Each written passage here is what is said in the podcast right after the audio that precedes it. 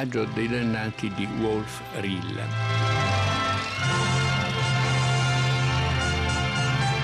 Il Villaggio dei dannati è un film inglese del 1960 basato su un romanzo che era uscito pochi anni prima, poco tempo prima, di un grandissimo scrittore inglese di fantascienza. La fantascienza inglese è molto diversa dalla fantascienza americana. La fantascienza americana è sempre più dinamica e più, eh, come dire, più inventiva, se vuoi, ma più fantastica. La fantascienza inglese ha sempre delle radici molto precise di ambientazione sociale, di ambientazione eh, storica, insomma, della plausibilità. Lo strano, il diverso, il misterioso avvengono come nei polizieschi, come nei gialli, dentro ambienti tutto sommato normali, sostanzialmente normali. È questo che fa il fascino del villaggio dei dannati, tratto dal romanzo di John Wyndham. Dico due cose su di lui perché è uno scrittore che conosco bene e amo moltissimo. Ha scritto anche altri libri molto belli, per esempio Il giorno dei trifidi, del 62, romanzo di fantascienza, che comincia, la prima parte è su una Londra che all'improvviso la mattina si vede la gente sono tutti ciechi. Cosa è successo? Questo nessuno vede più. Ecco. Questo spunto è stato ripreso, secondo me è impossibile che non avesse letto Il giorno dei trifadi, da un grande scrittore portoghese, José Saramago, che ha vinto il Nobel grazie a Cecità, che è esattamente una dilatazione del primo capitolo del giorno dei trifidi. Ha scritto I Trasfigurati, ha scritto altri libri molto belli, tra cui uno che si chiama Ciocchi, su un bambino Sai la storia che i bambini si inventano un amichetto che non c'è, un animale che non c'è, c'è. In questo caso questo bambino si inventa un amichetto extraterrestre che i genitori dicono non c'è e invece c'è. Un libro anche questo molto affascinante. La scuola è quella di Herbert George Wells che è proseguita con almeno un altro grande scrittore maggiore di Wyndham che James Ballard. Ballard ha raccontato eh, Il vento dal nulla, Il deserto d'acqua, Il mondo sommerso nel 62 dove le calotte ai due punti estremi del pianeta si sciolgono, il mare sale, tutte le città vengono sommerse, ipotesi oggi molto discussa e molto credibile. Terra bruciata e se pensi alla Siberia di oggi, terra bruciata è un incendio che devasta la terra, insomma. Ecco. E ha scritto soprattutto L'impero del sole da cui cui Spielberg ha tratto il suo unico, forse capolavoro, L'impero del sole, un film bellissimo, tratto da un romanzo bellissimo, autobiografico, perché Ballard racconta la sua infanzia di figlio di funzionari inglesi in Cina, travolti dalla, dall'invasione giapponese.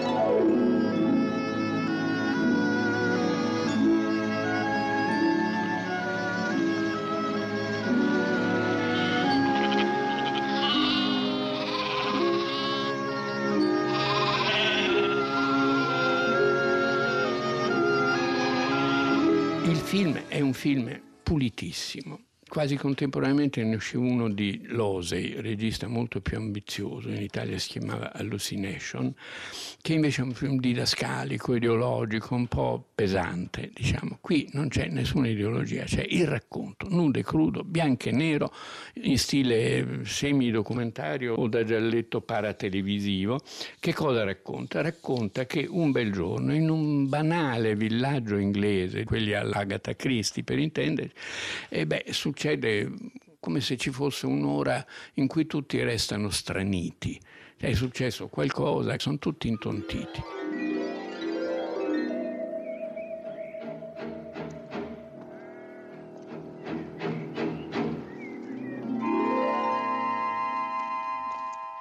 Gordon, caro, mi spiace, devo aver preso sonno. Com'è possibile? Sono quasi le tre. Potevi chiamarmi. Sarà bene che io dia un'occhiata al pranzo. Um, Antea.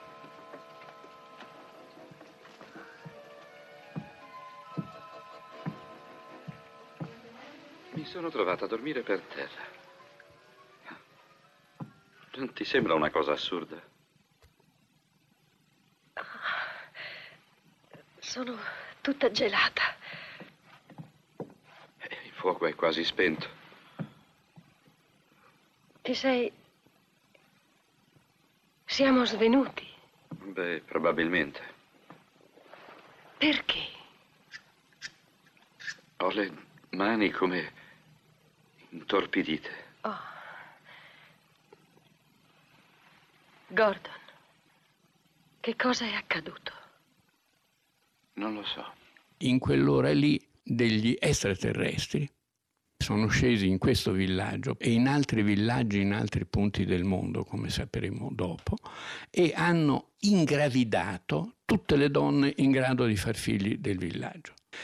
E dopo nove mesi nascono tanti bambini, tutti uguali, con gli occhi quasi vuoti, che si somigliano tutti e che cosa ne facciamo di questi bambini? Dalla televisione si sa che in Russia, in un villaggio dove è successo la stessa cosa, i russi tranquillamente hanno sterminato tutto il villaggio, ci hanno buttato una piccola atomica, hanno ammazzato russi, donne, bambini, eccetera. In altri posti non si sa bene, comunque in 4 o 5 posti è successa la stessa cosa. È la preparazione per l'invasione di un popolo extraterrestre sulla Terra. Signori, il nostro ministro degli interni mi ha autorizzato di mettervi al corrente che Midwich non è la sola colonia di tali ragazzi.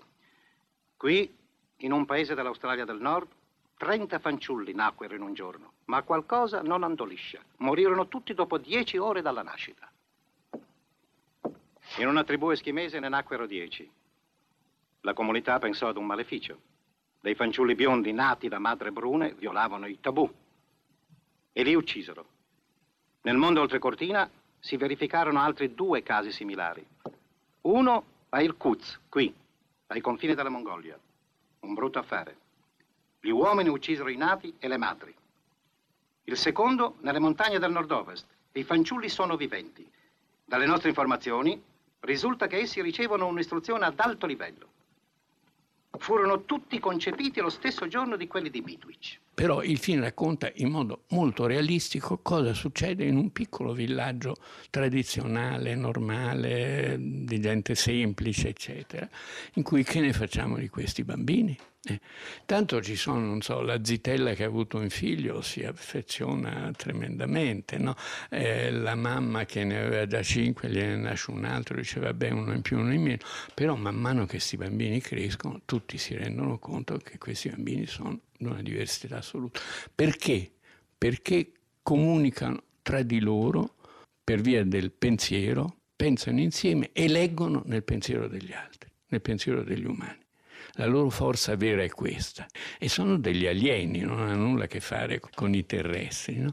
C'è un George Sanders nel film, sempre impeccabile, attore inglese perfetto, che decide di istruirli, di insegnarli. Noi temiamo che questi ragazzi prendano presto il sopravvento su di noi, con conseguenze fatali. Che cosa suggerisce? Che siano isolati. Cioè messi in prigione? Per l'appunto. A questo punto tanto vale eliminarli. Ma non siamo dei carnefici, noi. Ma capite cosa fareste? Se li imprigionaste, privereste la scienza della più grande occasione che abbia mai avuta. Un'occasione di cosa? Di studio. Signori, si è detto molto sul grande potere di questi bambini, ma non sulla natura del loro potere. Siamo di fronte a una mente comune, a un fatto del tutto nuovo, come in una colonia di formiche o api. Questi fanciulli vogliono vestirsi uguali e ciò che impara uno lo sanno tutti, l'ho dimostrato a mio cognato. Essi hanno una mente sovrumana. Pensate se riuscissimo a incanalarla e guidarla. La scienza progredirebbe di cento anni. Col rischio di essere distrutti. Ciò che non si comprende va accantonato, così la pensa l'antico terrore dell'ignoto? D'altro canto il generale non ha torto. Un pericolo potenziale sussiste. Siamo qui riuniti in veste di scienziati, di consiglieri esperti. Guardate un po' il nostro mondo. C'è forse di che andarne fieri? Quei fanciulli, chissà, sono la risposta. Risposta a cosa? Ma alle guerre, alle carestie, alle ansie e miserie umane, a tutti i problemi che noi non abbiamo risolto. Se non ci distruggeranno nel frattempo. Ma non scartiamo questa possibilità per via di pochi incidenti. Lei cosa suggerisce? Verrò a un compromesso. Riuniamoli sotto lo stesso tetto, nel nostro villaggio, e teniamoli sotto osservazione. Non mi posso prendere la responsabilità. Io personalmente me l'assumerò tutta al completo. Vi chiedo un anno. Mi dispiace tanto, ma non sono d'accordo. Vi chiedo soltanto un anno. Non credo poi di pretendere troppo con quello che c'è in gioco. Datemi un anno solo. Però poi si accorge anche lui che questi sono cattivi assoluti, sono mostruosi, non gliene fotte niente dell'affetto della zitella, della mamma, del, cioè, loro sono in realtà un'entità diversa che ha per scopo soltanto l'invasione della Terra, a parte un popolo che extraterrestri che altrimenti morrebbero, quindi hanno una qualche giustificazione. L'astuzia del narratore sta nell'inventare come George Sanders, il professore democratico, può non farsi leggere nel pensiero.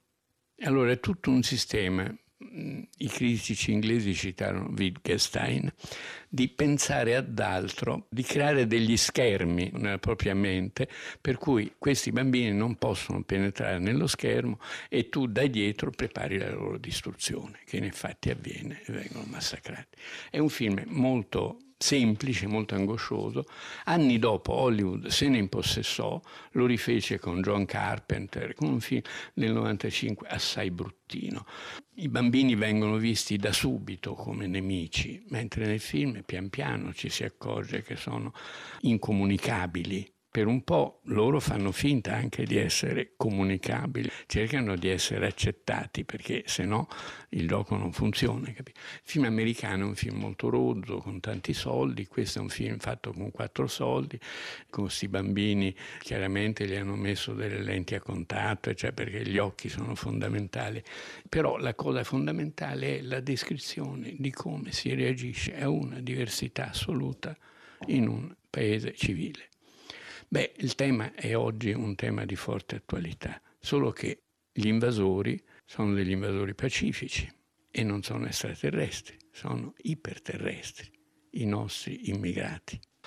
È un film che nella storia è un film, un film di fantascienza molto bello e, e molto, con una piccola vena di pericolosità, diciamo così, salviniana. Stai pensando a una muraglia. Una muraglia. Una muraglia. Devo pensare a una muraglia. Ci siamo quasi. Una muraglia. Una muraglia.